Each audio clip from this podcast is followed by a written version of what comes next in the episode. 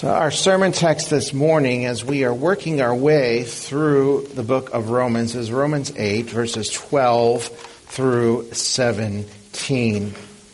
Romans 8 has been called by many commentators and pastors and Bible scholars perhaps the greatest chapter in the greatest book in the entire Bible.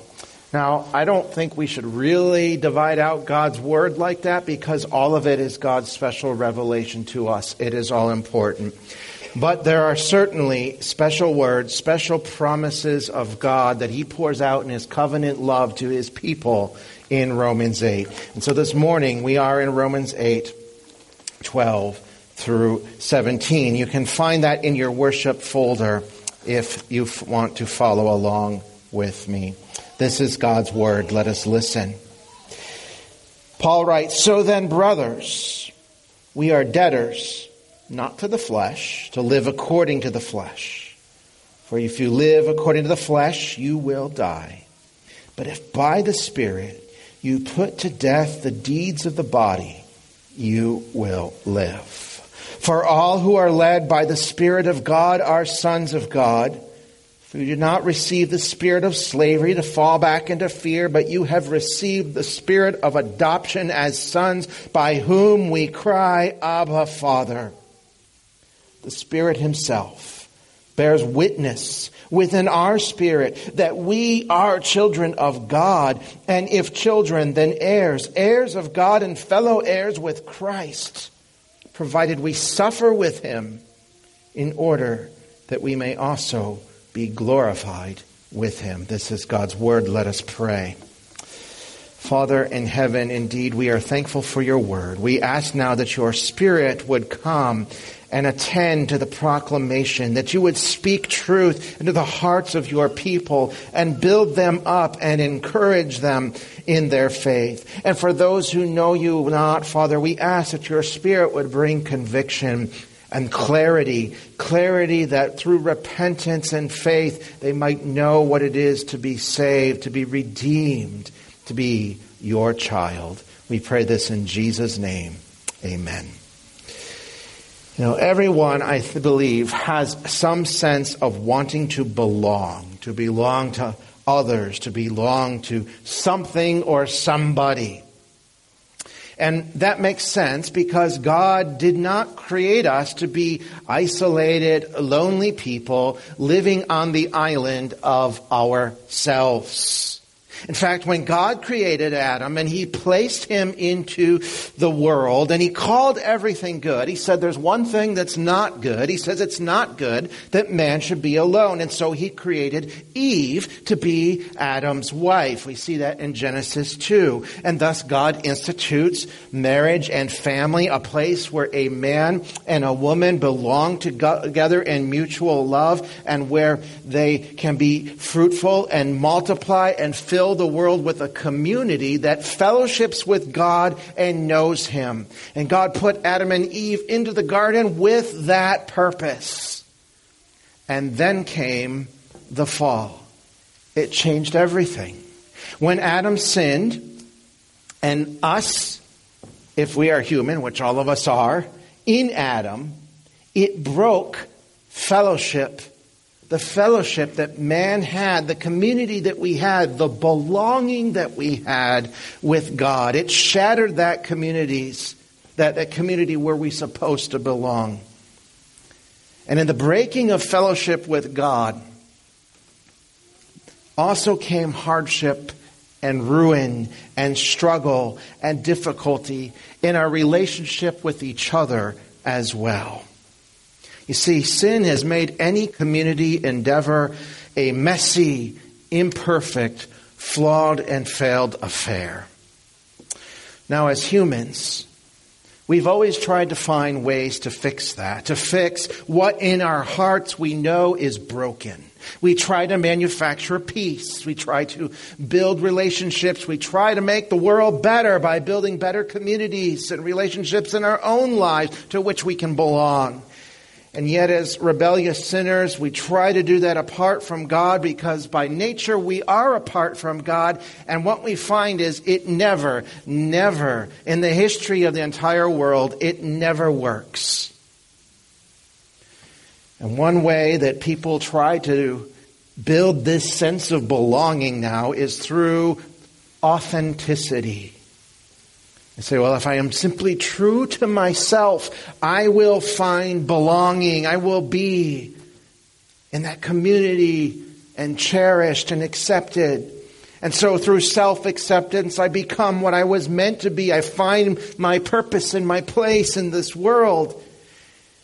An example of this comes from popular author and speaker and podcast host Brene Brown. She said, True belonging only happens when we present our authentic, imperfect selves to the world, and our sense of belonging can never be greater than our self acceptance. I'm going to be perfectly straightforward. That does not accord with Scripture. That is another gospel. That is not truth.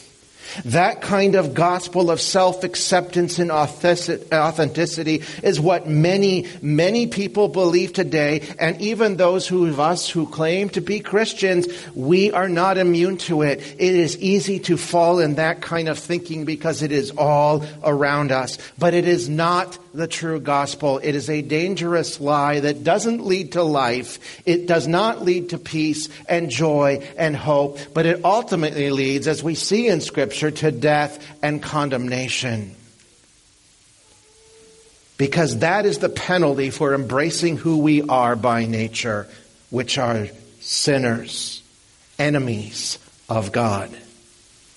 But God shows us here in His Word this morning in Romans 8 that true belonging doesn't come from self acceptance, but it comes in being accepted by God Himself. And to be accepted by God means that we must follow after Jesus in faith and repentance. Jesus himself said, if anyone would come after me, let him deny not accept himself, let him deny himself and take up his cross and follow me. That taking up the cross and the following of Jesus in faithfulness and faith, that is what Paul is describing here in the middle of Romans 8. It is the resurrected life or the life of the Spirit, life as a citizen in the kingdom of Christ, or life, as Paul spells it out here, in the family of God. That life is the only one where our desire to truly belong is actually satisfied. We belong to God because He adopts us into His family through the work of His Spirit and the cross of Jesus Christ. And that means, as we observed last week, uh, in, in, in, Romans 8 that the Spirit of God dwells within us. As Romans 8 11 said, if the Spirit of Him who raised Jesus from the dead dwells in you, He who raised Christ Jesus from the dead will also give life to your mortal bodies through His Spirit who dwells in you. You know, we often think of the resurrected life as a future life. When the body is resurrected from the grave at the appearing of Christ as judge, when he returns as king over all the earth and uh, fulfills all God's promises on that final day. And we dwell with him as his people in the new heavens and earth forever. Now that is true. That is true about the resurrection, but it is only part of it. It is the future part. See, there's two parts to this idea of resurrection. Because if you are in Christ, you're already resurrected. So well, what do you mean? I, I'm here. I haven't died as far as I know. That's, that's right. Your body has not died, but you were dead. You were dead spiritually.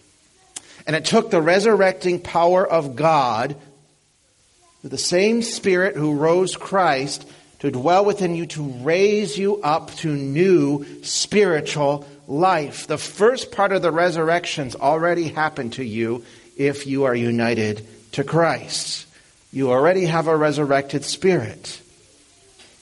But it's not complete, that resurrection. It's been inaugurated, but it's not what we say is consummated, not finished. The second phrase or phase of that resurrection is when our bodies will match what we already are in our spirits by virtue of the grace of God.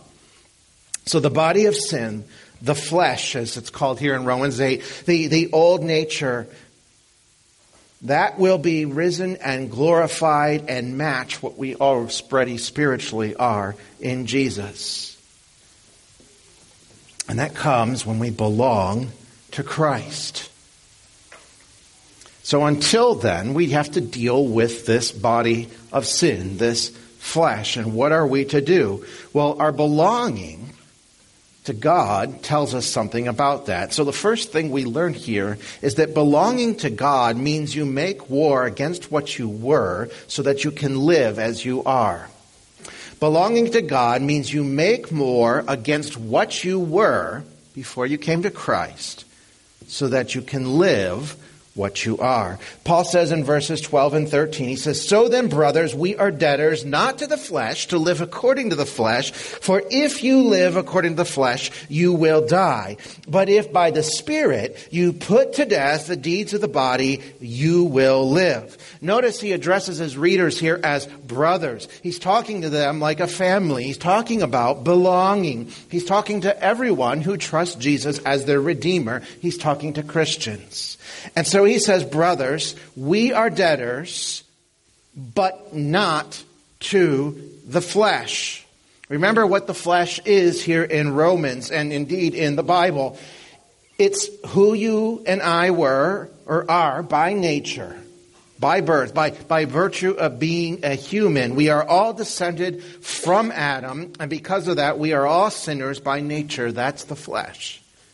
And what is a debtor? Well, a debtor is someone who has an obligation to fulfill. Something is owed. Something must be repaid.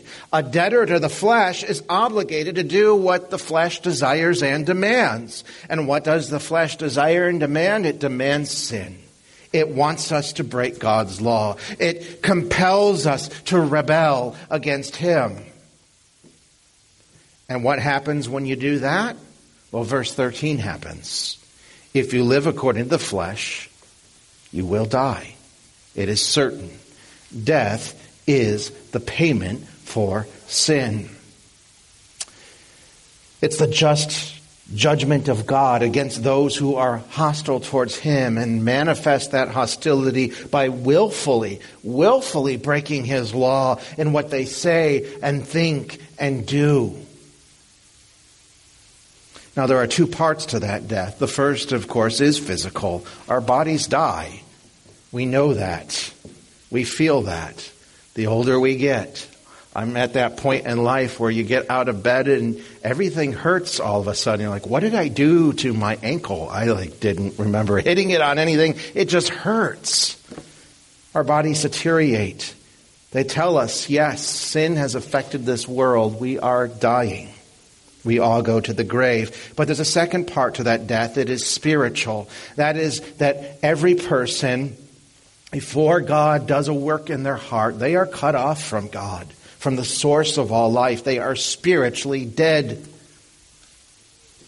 And you can see why then this idea of self acceptance really isn't a good gospel. It isn't good news at all. It's accepting the fact that, well, I'm dead. I'm apart from God. I do not belong.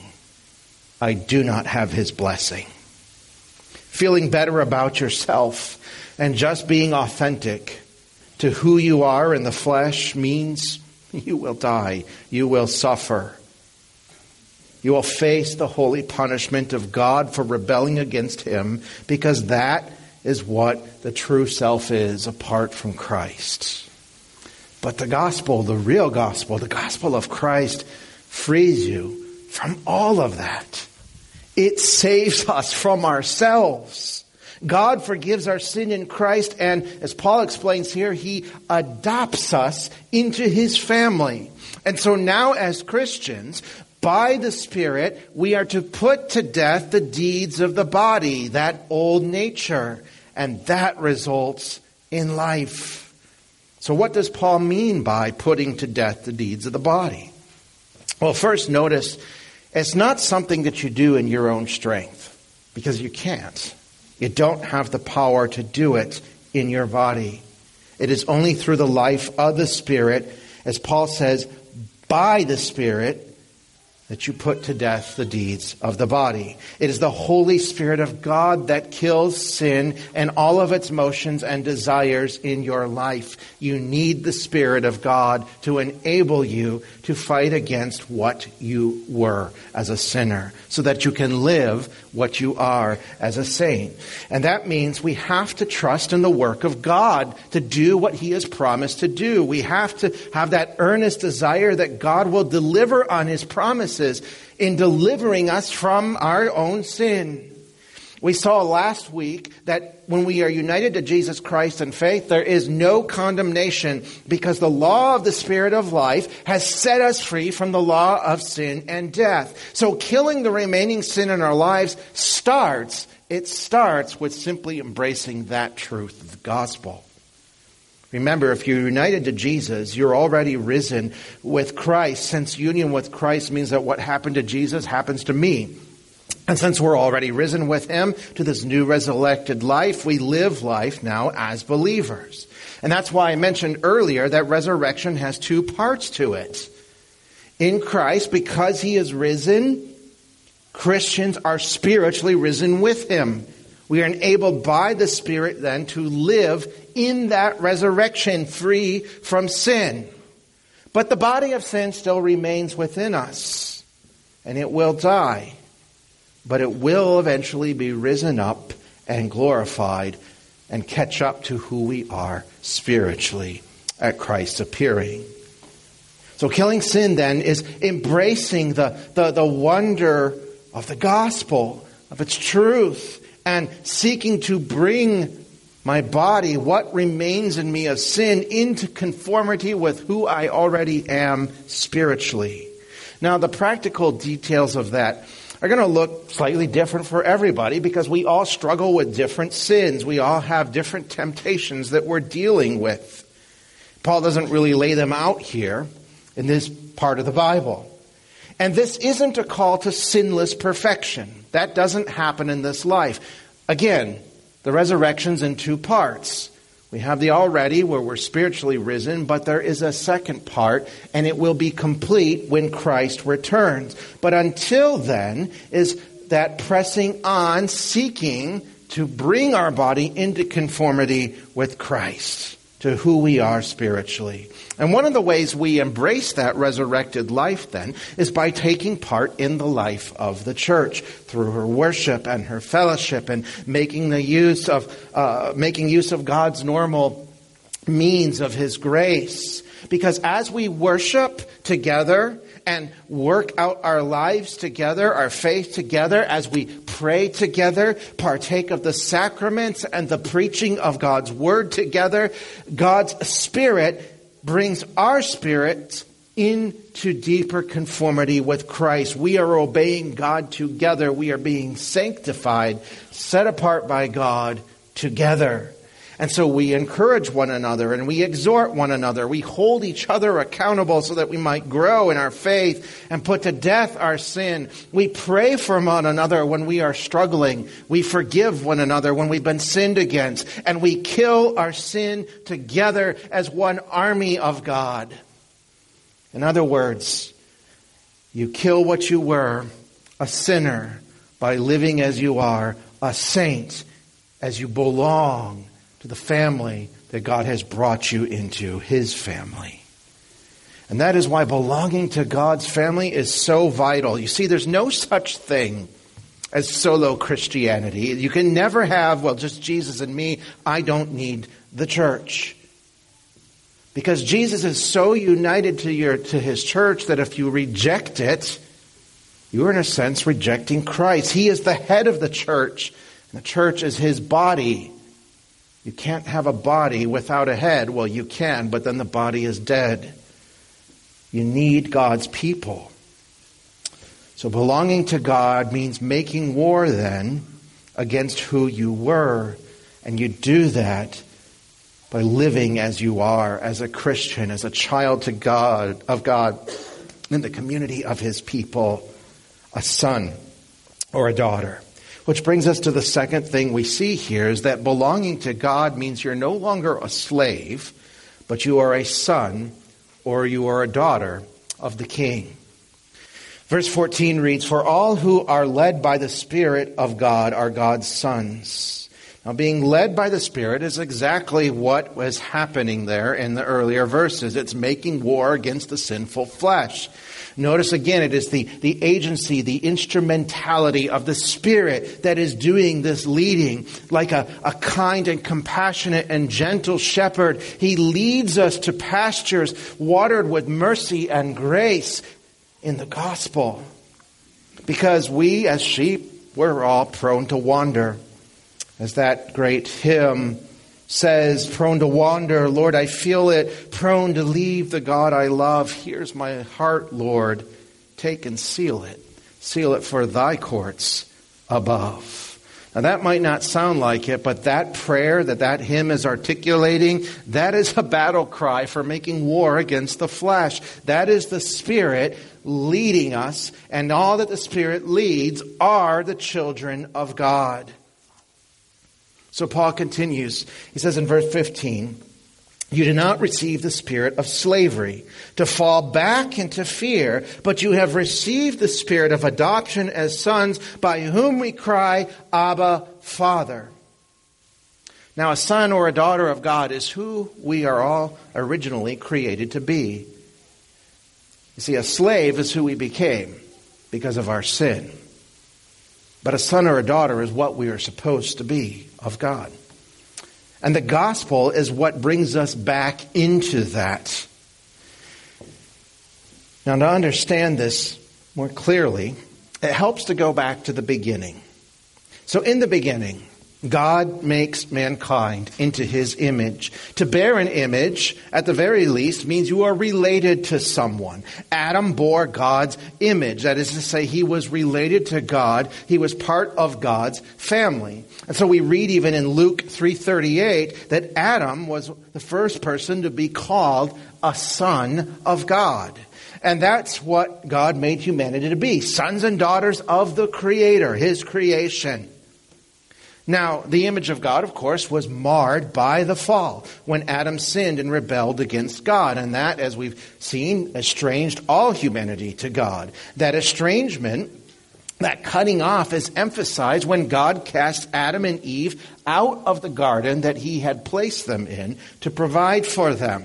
No longer could they dwell with God because now corruption had entered into their being. The image of God was marred. They were no longer his children. Now, this same theme of a fallen son that is cast out continues with the people of Israel. In the Old Testament, Israel is called God's son. God rescued his children from slavery in Egypt. He gave them his covenant law and the promise of a land if they would keep covenant with him. And Israel, like Adam, was to reflect the likeness of God's image as a son of God. But like Adam, Israel was a disobedient son. The people followed after their own selfish desires. They pursued idolatry instead of worshiping the Heavenly Father. And so, like Adam, they were expelled from God's presence for breaking His law. First through the Assyrians and then the Babylonians who, who brought war and destruction upon Israel, and the people were led forth into captivity, just as all humanity is under the captivity, the slavery, the bondage of sin. Now, the prophets describe the horror of this rebellion and consequent judgment in vivid details. Ezekiel portrays it as a valley of, of dry, lifeless bones, a graveyard. And Hosea sees it as, pictures it as a disowned son. You see, that exile of Israel was just like the slavery, the bondage they experienced when they were in Egypt. So, this rejection and this casting out of God's family into bondage is what Paul calls the spirit of slavery in verse 15. It is the slavery of sin that we saw earlier in Romans, in Romans 6. And it leads to, as he says here, fear. Fear of not belonging, fear of being cast out, fear of rejection, not being part of God's family, not receiving his blessing as a son or a daughter because we are a slave. We are outside of the family. We are slaves to sin. And a slave does not have the rights of a son. A slave could not receive the promised inheritance. But God isn't going to let his purpose to have a family, a people that belong to him, whom he loves and whom love him and worship him, he was not going to let that purpose be defeated by mere human rebellion.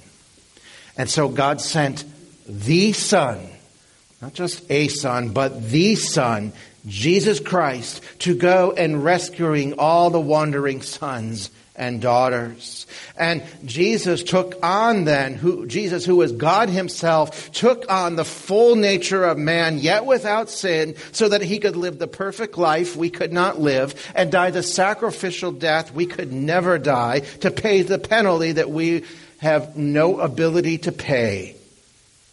And then he rose on the third day and he ascended to the right hand of the Father to assure that that redemption, that work was complete.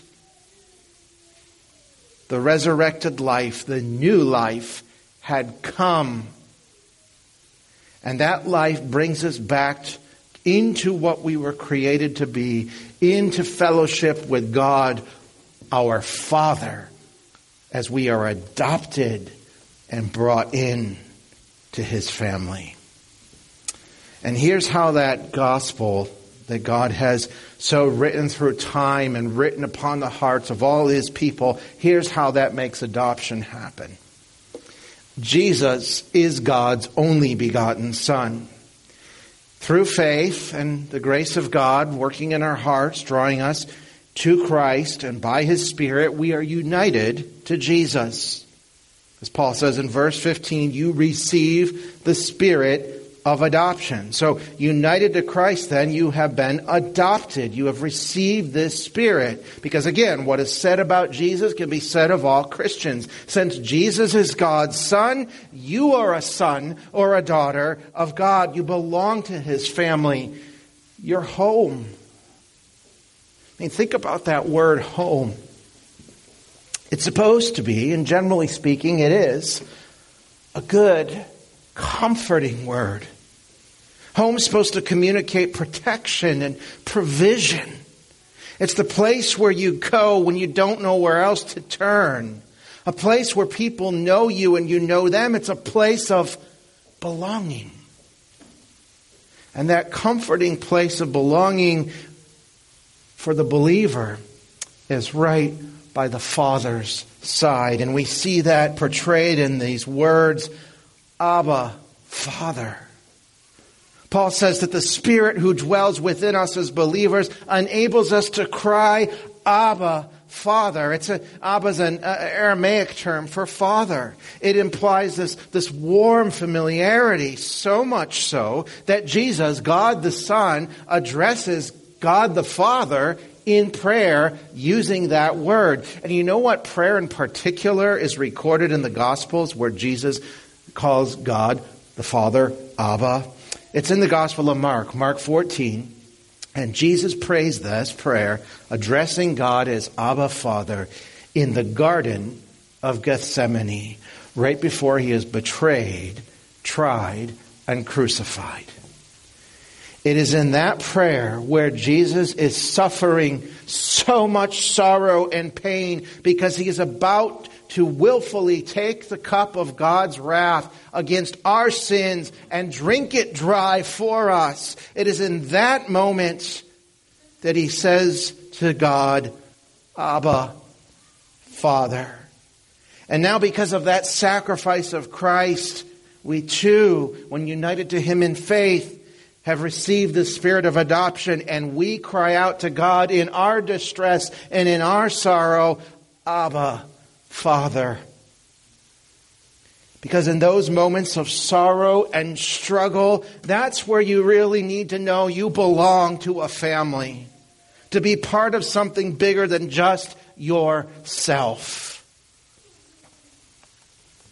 When you're struggling, when you're suffering, when you are sinning, you need a father to come and to hear your cries and to come to you and to heal you and to forgive you and to provide for you and to restore you to himself.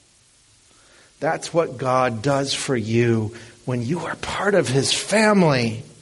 As an adopted son or daughter of God, you can call upon him to not act just as the Almighty Creator of the universe, who He is, but to act as your Father who knows you better than you know yourself.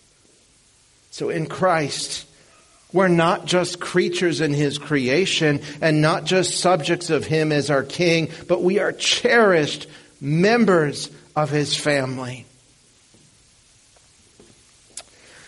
I don't know what you might be feeling at this moment in your life. Maybe you feel you don't belong anywhere and you're trying to belong. You're trying to fit into your family. You might be trying to fit into the church. You might be trying to fit into the world. And you're embracing this gospel of self acceptance. That's not where we need to look. There's a better place to look. It is looking upon the nail pierced hands and feet of Christ our Savior and hearing those words, you have been adopted into the family of God. That's where we belong.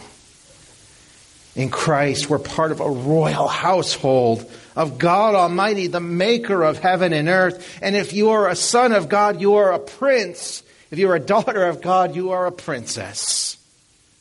Which means in closing, belonging to God, you have a royal inheritance. So verses 16 and 17, the Spirit Himself bears witness with our spirit that we are children of God, and if children, then heirs, heirs of God, and fellow heirs with Christ, provided we suffer with Him in order that we may also be glorified with Him.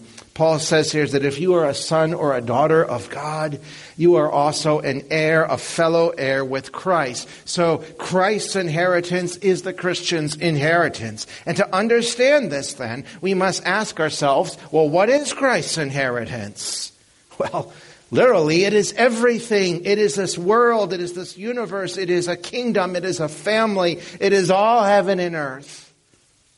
It is the fulfillment of every one of God's promises to make all things new, to put all that is wrong right again, and to have a people for his name. That's Jesus' inheritance. And if you have the spirit of adoption, you belong to God's family, that's your inheritance as well. And the Spirit of God is the legal witness. You see that? He bears witness to your spirit your inner self, who you are spiritually, that all that is Christ's, it's also yours. Christ's suffering resulted in great glory, the glory of a grand inheritance. And so, united to his suffering through faith, believers are glorified in him. Now, suffering implies faithfulness. That's why he mentions that here. Because faith isn't just a one time thing, it's not a prayer you say. It's a lifetime commitment to God, and it is portrayed through suffering. And indeed, sometimes we do experience suffering as believers. But it is through that comes the glory of the inheritance. In fact, we see that glorious inheritance pictured in the book of Revelation, and you know where we see it portrayed as a wedding feast a feast at the king's table, a table where you and I are invited to sit if we've received this spirit of adoption.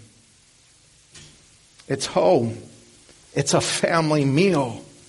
A meal of all God's children enjoying the blessings of His providence forever. That is real belonging when we are part of His family through Jesus Christ our Lord. And so, to whom do you belong? Do you belong to the King? Do you sit at his table? If so, then make war on what you were by living as you are, a child of God. Is God your heavenly Father? Then in your sorrow and in your struggle, cry out to Him as your Abba Father. You are no longer a slave of sin, but you belong to a loving Father. And is Christ your brother? Then you are heir with Him. So sit Sit at the king's table. Sit and dine with the king of glory and find rest in that glory that is yours both now and forevermore. It doesn't involve authenticity. It involves faith and trust. Simple reliance on Jesus. It doesn't involve self-acceptance. It involves self-denial, which is repentance, turning from my sin and turning to Christ and it doesn't result in a false sense of belonging that doesn't last and never satisfies, but eventually leaves you feeling empty, dissatisfied, guilty, broken. It results in true belonging, belonging to your God as His adopted child. Let us pray. Father in heaven, we thank you for your word again and this glorious truth of the gospel that you make us your own so that we might belong to you for now and for all eternity. Let this truth resonate within our hearts as we go forth from this place as your children, rejoicing in what you have done.